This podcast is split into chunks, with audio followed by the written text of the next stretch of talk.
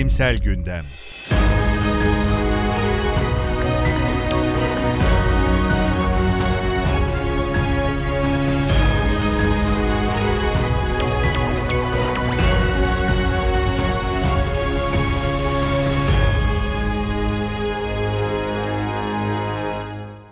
Abdi İbrahim'in hazırladığı Bilimsel Gündem'in 13. sayısına hoş geldiniz.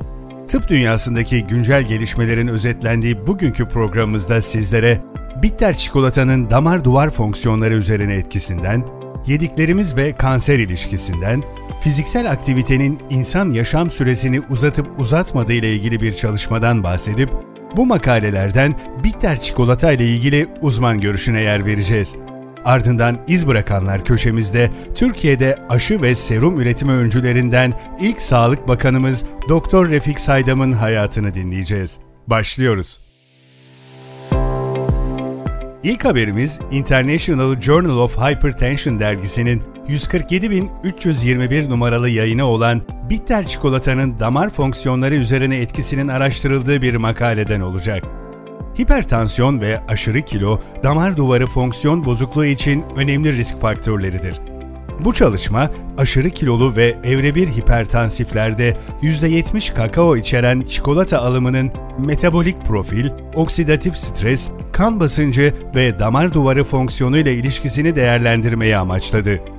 Katılımcıların yaşları 18 ila 60 arasında olup evre 1 hipertansif ve vücut kitle indeksi 25 ila 34 arasındaydı. Tüm katılımcılardan 4 hafta boyunca her gün %70 kakao içeren 50 gram çikolata tüketilmesi istendi. Sonuçlarda evre 1 hipertansif hastalarda ve aşırı kilolularda damar duvarı fonksiyonunun iyileştirildiği gösterildi. Şimdi bu konu ve makale ile ilgili İstanbul Eğitim ve Araştırma Hastanesi Dahiliye Kliniğinden Doktor Vahit Can Çavdar'ın görüşlerine yer vereceğiz. Çikolatanın yararları ve zararları her zaman kalp ve damar sağlığı için konuşulan bir konudur. Fazla tüketilmesinin kilo alımı, kalp damar sağlığına olumsuz etkileri tıp camiası tarafından bilinen etkileridir.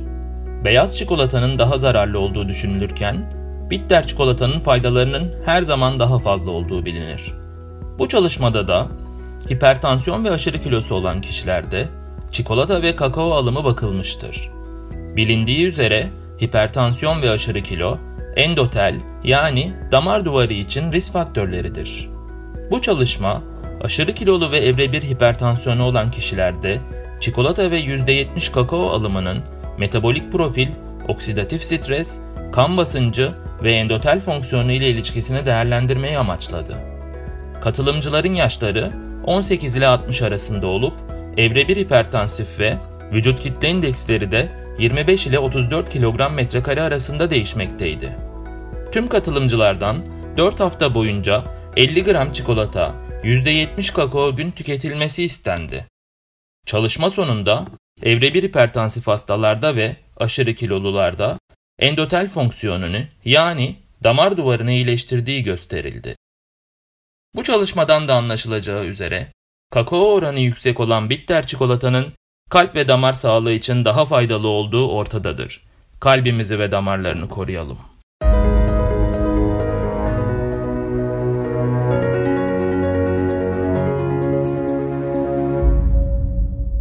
Şimdi gündemin diğer haberine geçelim.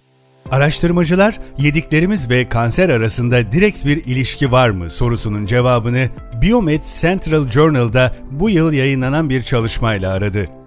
Araştırmacılar kanserin gelişiminde olası bir faktör olarak diyetin etkisini araştırdılar.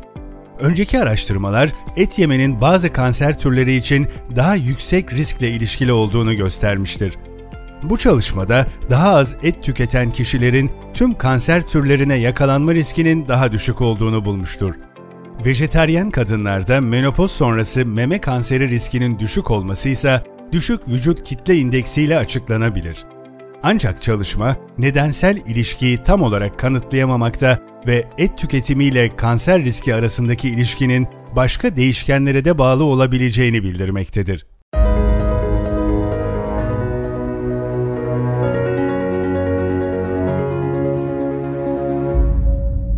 Bu haftanın iz bırakanlar köşesinden önce son haberimize geçelim. Araştırma, egzersiz yaşam sürelerimizi uzatabilir mi sorusuna cevap aramıştır.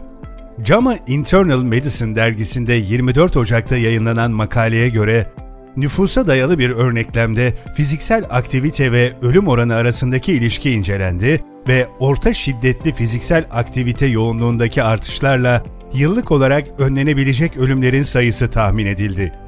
2003 ile 2006 yılları arasında hükümet sağlık ve beslenme çalışmasının parçası olan 4800'den fazla orta yaşlı ve yaşlı yetişkinin verileri incelendi. Katılımcılar 7 gün boyunca etkinliklerini kaydetmek için izlendi. 2015 yılı sonuna kadar ülke çapındaki ölüm verileri tarandı.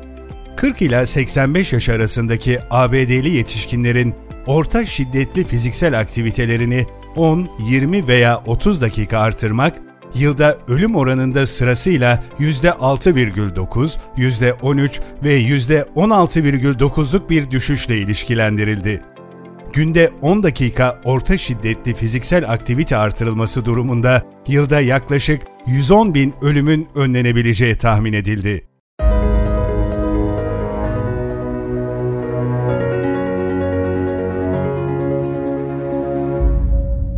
Programımızın son kısmı iz bırakanlar köşemizde Türkiye'de aşı ve serum üretimi öncülerinden ilk Sağlık Bakanımız Doktor Refik Saydam'ın hayatını dinleyeceğiz.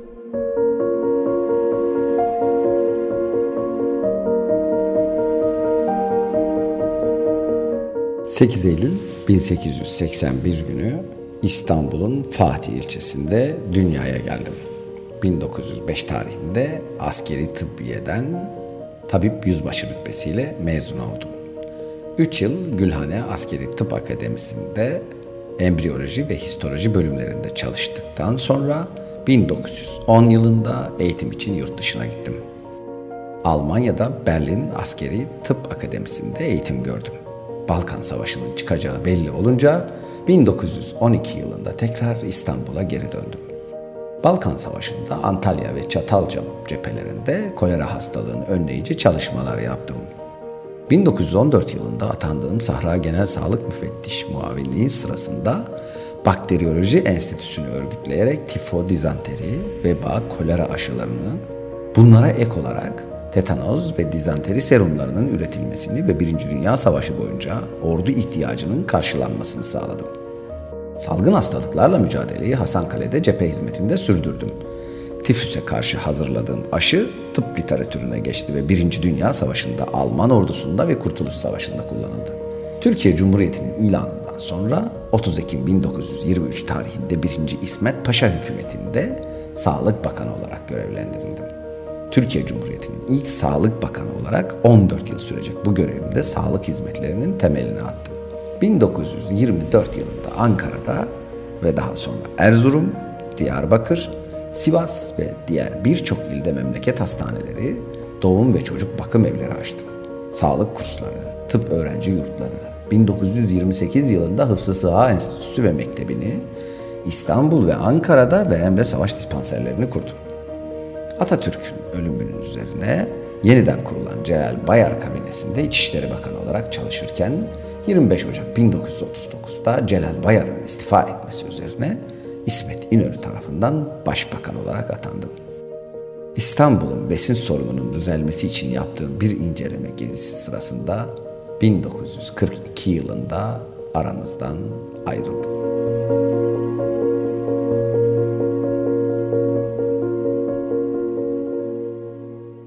Bugünkü programımızın böylece sonuna geldik. 15 gün sonra yeni bilimsel gelişmeleri paylaşacağımız programımızda görüşmek üzere.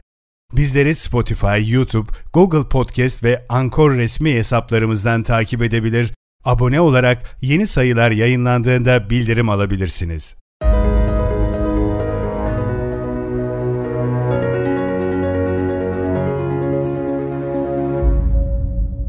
Bu program Abdi İbrahim İlaç Sanayi Medikal Direktörlüğü tarafından hazırlanmıştır.